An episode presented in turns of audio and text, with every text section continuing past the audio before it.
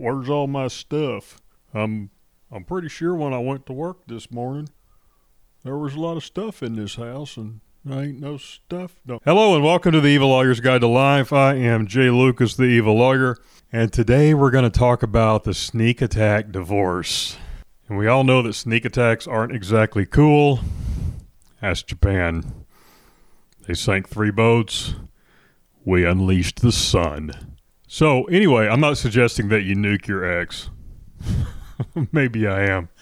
Anything you hear on this show is intended for entertainment purposes only. It is not legal advice. It does not create an attorney client relationship. If you would like to have an attorney client relationship with me, you can wine me, dine me, and anyway, um, feel free to give me a call at 844 Evil Law, or you can find me on Facebook at Evil Lawyers Guide, on Twitter at Evil Law Guide. They stole my yours. Or on the web at evillawyersguide.com. With all that out of the way, I'd love for you to hire me, but if you don't, like I said, this is for entertainment purposes only. So sit back and hear some stories about sneak attack divorces. I've got some good ones. Um, in my limited 25 year experience of litigating family law cases, mostly high conflict, high asset cases, but we also um, had guys around the office that did the cheap stuff. The sneak attack divorce is generally a female thing. Um, in a couple of weeks, we're going to do a show called Ask a Lesbian. And if I can remember, we'll ask some of our lesbians if they have divorced their partners since gay marriage became legal a couple of years ago. And if they have, then we're going to ask them about sneak attacks. But right now, I'm just going on my experience in the fine halls of the Texas matrimonial courts.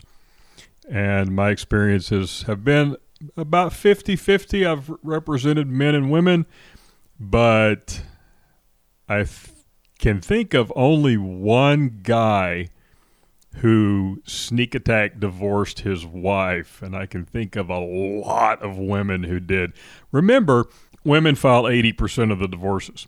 So if you file 80% of the divorces and say 30% are sneak attacks, that's a lot of sneak attack divorces, and that's a lot of really pissed off guys out there walking around wondering what happened to all their shit and where's it all gone. Now, we had one case, and I think we talked about her in the Gold Digger Gold Medalist uh, episode, where for decades, maybe a decade and a half, for a long time, this woman had been plotting her exit from the marriage and had squirreled away lots of millions of dollars in offshore accounts, and it was a multi year process involving forensic accounting and a whole herd of lawyers to even try and get some of that money back. And a lot of it we were never able to recover because it was just gone. So if you've got that level of sociopathy in your ex and you happen to be wealthy, I hope you're keeping your eyes on the books because she got him for. Um, scientifically speaking, a gazillion dollars, a tremendous amount of money. And the uh, 10 or 15 years of stealing money from the community estate. And I'm going to use some terms of art here. Community estate is y'all's, separate property is either his or hers. So, community, you own together. And that's basically everything that comes into the marriage during the marriage. And separate is the shit you brung with you, inheritances, gifts, a few other things, but those are separate property. But pretty much anything else is community. And get asked this all the time. Well, what about the money I get paid? Are you married? It's community. What about the money she gets paid? It's community. You know, just because um, you're the dude doesn't mean that you're not entitled to half of the community. And in certain circumstances, especially, uh, and I'm speaking for Texas, you may be entitled to more than half because of fault in the breakup. I'd probably do a whole separate show on fault in the breakup, but beating and cheating uh, causes the victim to be entitled to more than half. Um, there's other situations where if you spend a whole bunch of separate property money, like uh, you inherit a big chunk of dough and you put it all into a community asset like a business or the house you guys live in, then you're you have a right of reimbursement, meaning that when the marriage blows up in your face, you can ask to get paid back that separate property money, your money, that you put into the y'all's money category. Now, there's things called tracing, which is where you have to prove where it came from, and a whole bunch of other stuff that goes into that that would bore you to tears. But suffice it to say, uh, any good divorce lawyer, okay, most good divorce lawyers, especially the real good divorce lawyers, know how all that works and know how to do it. They even know how to do a thing called a QDRO that most of you have never even heard of before, which is a qualified domestic relations order, which is how you divide up someone's retirement when they haven't retired yet. That's right. All that money you've been squirreling away in that 401k or the SEP or whatever else your retirement plan is, that's y'all's. It's not just yours. People would always come in the office well, her retirement's got this much and my retirement's got that much. I'm like, well, you know what? You may call it your retirement and her retirement, but it's y'all's retirement. So if you got, you know, four or five million dollars in your 401k and your wannabe hairdresser wife has 38 bucks in hers, well, she's really got half of four or five million dollars plus 38 bucks. There are ways to structure your finances in a marriage that uh, prevent all of this. But that's a topic that's can get so complicated that uh, we may not ever do a show on it. But if I get people requesting, then I might. Uh, like I said earlier, you can find me on Twitter at Evil Law Guide. You can find me on Facebook at Evil Lawyer Evil Lawyer's Guide, and you can find me on the web at evillawyerguide.com. So if you really want to do me to do a show on some of these other issues, uh, drop me a line. Maybe I will. Back to the sneak attack, though. Um, in my experience, representing sneak attack uh, female clients, I, I'm I'm going to separate out the ones who are victims of abuse because if you're a victim of abuse and the only way you can get away is to start hiding assets, I don't put you in the same category as the sneak attack. Um, I that's more like survival tactics. So when yeah, you, I know who you are, and there's like a thousand of you listening right now saying that son of a. No, I'm not talking about women who hide money or get another place to live or whatever because their husband is beating them or cheating on them or whatever. And uh, particularly with the physically abusive, you know, you got some psycho guy you got to get away from. I'm not talking about you. I'm talking about the I'm not happy, F him, I'm going to screw him out of everything I possibly can. And I can quote a potential client who told me one time, I don't care what it costs. I don't care what it takes. I will not be happy unless you destroy him. I don't want him to ever see his kids again. I don't want him to have any of his money. I want his business. If I can't have it, I want to destroy it. And I ended up sending her to another attorney because I did not want to be a party to that, um, no matter how much I was going to get paid. Now, okay, I'm really not quite that nice. If she'd have written a big enough check, I might have taken her up on it. But I'm I, am i am not uh, you know I'm not talking about. Well, actually, I am. I am talking about the the raving psychopath who will be happy with nothing less than a patch of scorched earth where your nuts used to be. That's what I'm talking about. And ladies, if uh, you're a victim of a sneak attack divorce from a guy, uh, just switch the pronouns because everything I'm going to say applies here. How do you know you're about to get sneak attacked? Well, it wouldn't be a sneak attack if you knew it was coming, but there's ways to know. Um, keep an eye on your finances. You start noticing bigger grocery budget, bigger utility budget, bigger, you know, if there's money missing and it's a trickle or a flood or whatever, then you may have a sneak attack coming. Hey, maybe she's just saving up to buy you a new Porsche, but maybe not. So keep an eye on your finances. Obviously, if someone starts putting a bunch of stuff in their name, um, that's a sure sign that number one, they don't really know the law, but most people don't. And number two, a sneak attack may be coming. Here's something, you know, most people don't know. Uh, you start putting stuff in your name, it doesn't matter. It doesn't matter whether it's in your name or not, unless the other person hires an idiot or can't afford a decent lawyer. What matters is where the money came from that bought it. If the money came from community, which means any money that y'all made during your marriage, doesn't matter whose name it's in, it still belongs to both of you. Now, when you get into the higher end clientele, they are a lot more astute in matters of hiding things. You get multiple LLCs and what we call used to call a fortress, which is an LLC with a blind trust and a corporation. And as long as you know, as long as you can't track it, then you you can't you can't do anything with it. I mean, you you can try and force someone to divulge and people go to jail for this. You know, they get held in contempt because they won't divulge their assets, they won't answer discovery, which is, you know, where your lawyer sends a bunch of questions to their lawyer and and they're required to answer it. You know, the courts fine them and fine them and fine them, and eventually some judges will put them in jail, especially when child support's involved they don't jail women for child support non-payment, at least not very often, because I've only seen it once, and they don't seem to jail them for uh, failing to respond to discovery. So kind of another. It's a situation like you see in criminal defense law, where if a guy commits a crime, he gets X amount of years, and if a woman commits the same crime, she gets X amount of years minus 25 to 50 percent. I'm not whining. It's good to be a guy, but the laws are applied differently to men versus women. And don't get me started about how they're applied differently to different races. That's a whole different show.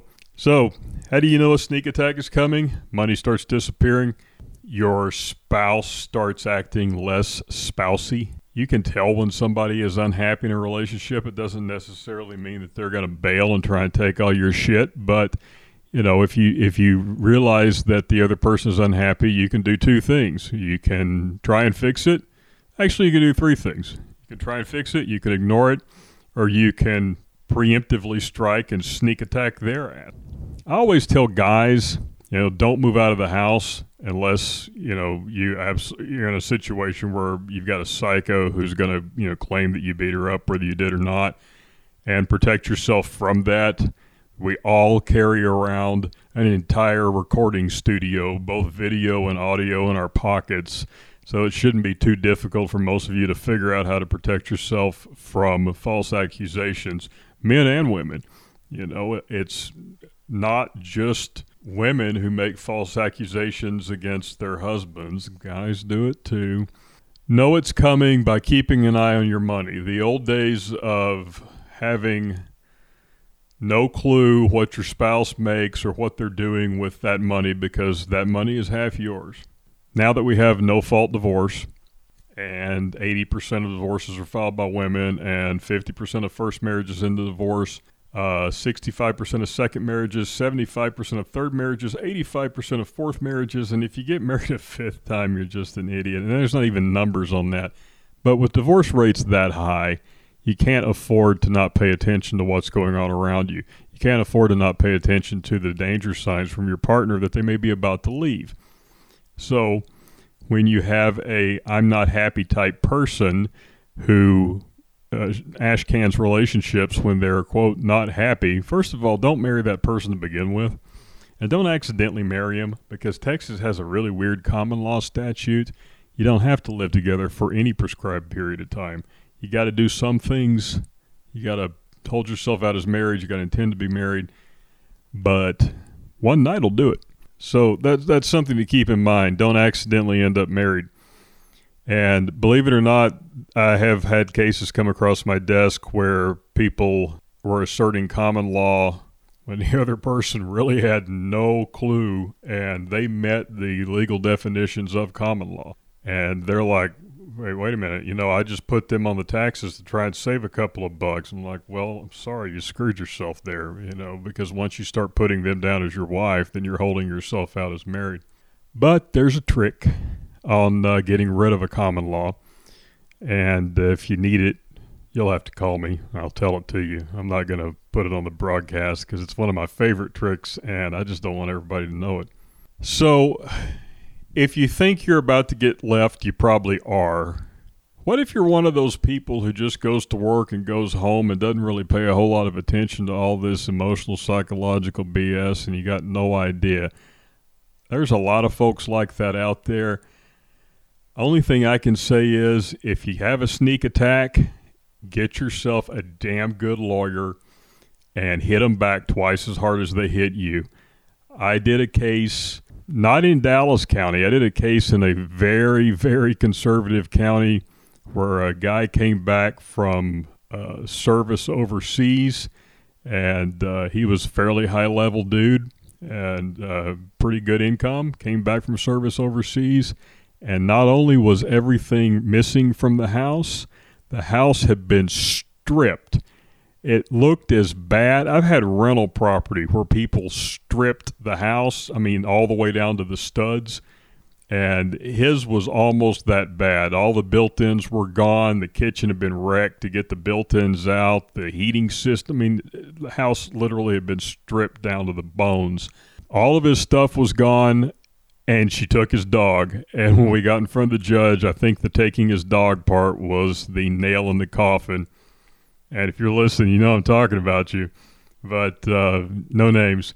Um, when the judge learned that the dog had been taken, he rendered a substantial judgment for my client. And when the other side refused to pay the judgment, he rendered a spousal support judgment, which arguably was not even legal because you at the time couldn't get spousal support if you were working in uh, Texas, but she had to to pay him off, and I don't recall whether she ever got it paid off or not. He's probably sitting on a multi-million dollar with interest and attorney's fees uh, judgment right now, which judgments eventually go away uh, after 10 years. A monetary judgment goes away unless you renew it, and then it's good for another 10 years. So, you know, if you want to spend 20 years of your life dodging somebody, let them get a big fat judgment against you because that's what you're going to do. You're going to spend 20 years of your life hiding money and dodging them. So, once you've been sneak attacked, get the best, meanest divorce lawyer you can find and give them back twice what they gave you, male or female. I don't discriminate. Um, I just, like I said in the beginning of this show, in my experience, 20 something years of uh, practicing family law, I think I've seen one male sneak attack. And it was one of those situations where my client was uh, a woman of substantial wealth, and her dirtbag husband was a man of constant sorrow. he was, he came in with nothing, and he was very determined to leave with everything, and um, he left with a little bit. He left with a lot for him. There wasn't a lot for her, and she was willing to pay the piper to get rid of this joker. But um, in the beginning, he thought he was going to he was going to walk away with millions upon millions, and he walked away with thousands. Another problem with the sneak attack, which so far I've just been talking about money, is kids.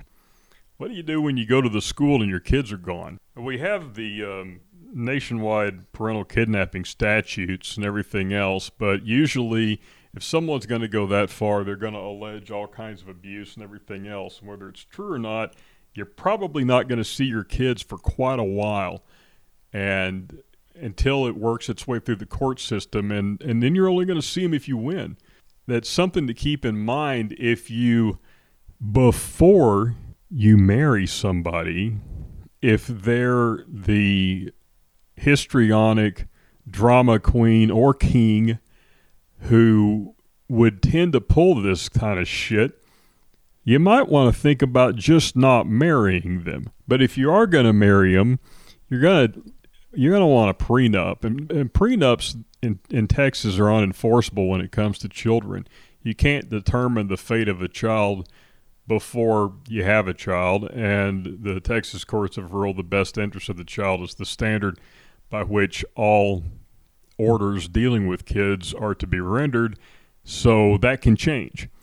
Therefore, that prenup that says um, you guys are going to do, you know, 50 50 and blah, blah, blah, say you get to court, uh, the, the court's not going to even look at it. And if they do look at it, they may look at it for your intent. But what they're really going to look at is are you good parents?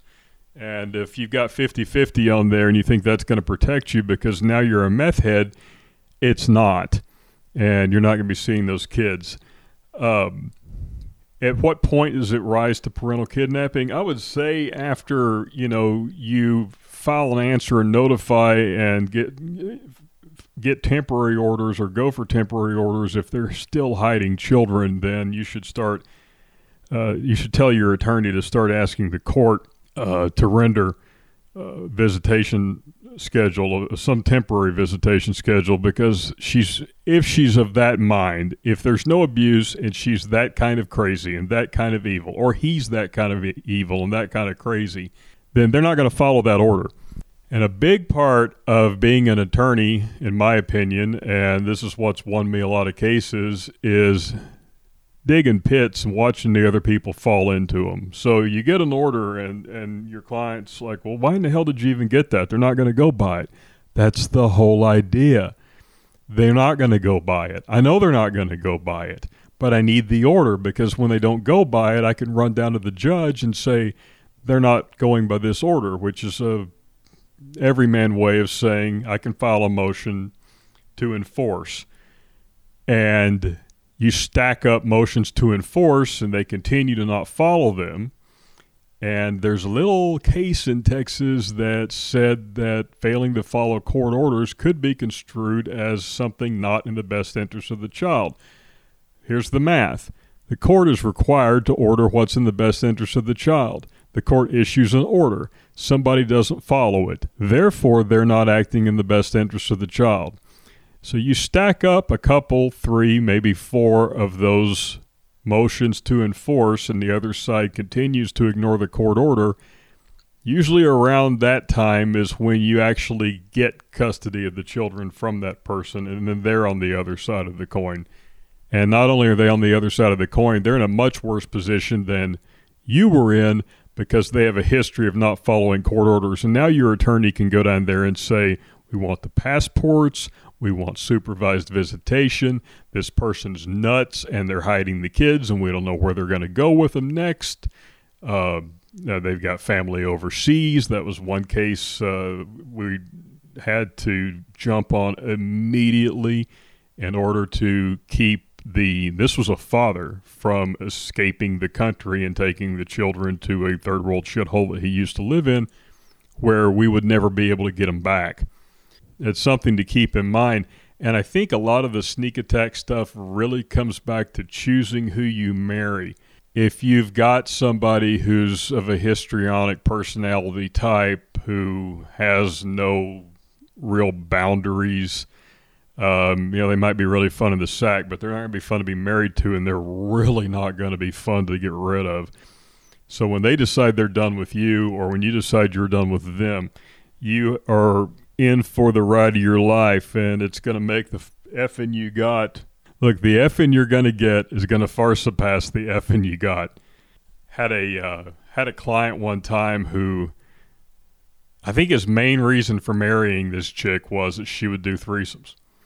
And I told him, I said, I would marry her if I were you because she's a little too into the ladies. And they married her anyway. And they had one of the most brutal divorces I've ever seen. And shortly after it was over, uh, she settled down with another woman and they're still together. So you be careful who you marry. If you've got somebody who has to have perfection all the time or they're not happy, if you've got a nightmare girlfriend or boyfriend, uh, don't marry them and don't accidentally marry them by letting them live in your house and slapping them down on a document as your spouse when they're really not. I'm a little bit paranoid, perhaps, but I, have I've had people live with me before, and I had them sign something when they moved in saying that uh, we were not married. It's a real simple little one page document, and I got the the funny look from one of them, but it, it, it pretty much means that you're not going to have to deal with someone claiming common law at the end of it. And if you make a whole lot of money during that time you're living together, I've got a client right now who's dealing with this. Um, he wasn't very flush. I met this chick. They moved in together. Now he's a multimillionaire and she's still a complete degenerate, doesn't have anything at all. And we were talking not too long ago, and um, I, I was like, you know, you guys are probably married, right? And he's like, mm, yeah, maybe. So, you know, you, you don't want to have to deal with that. Fortunately, if 50% of all first marriages don't work out, then that means 50% do. So, bet on red, bet on black. But if you're going to bet on one of them, make sure you cover your ass. And with that, have an evil day.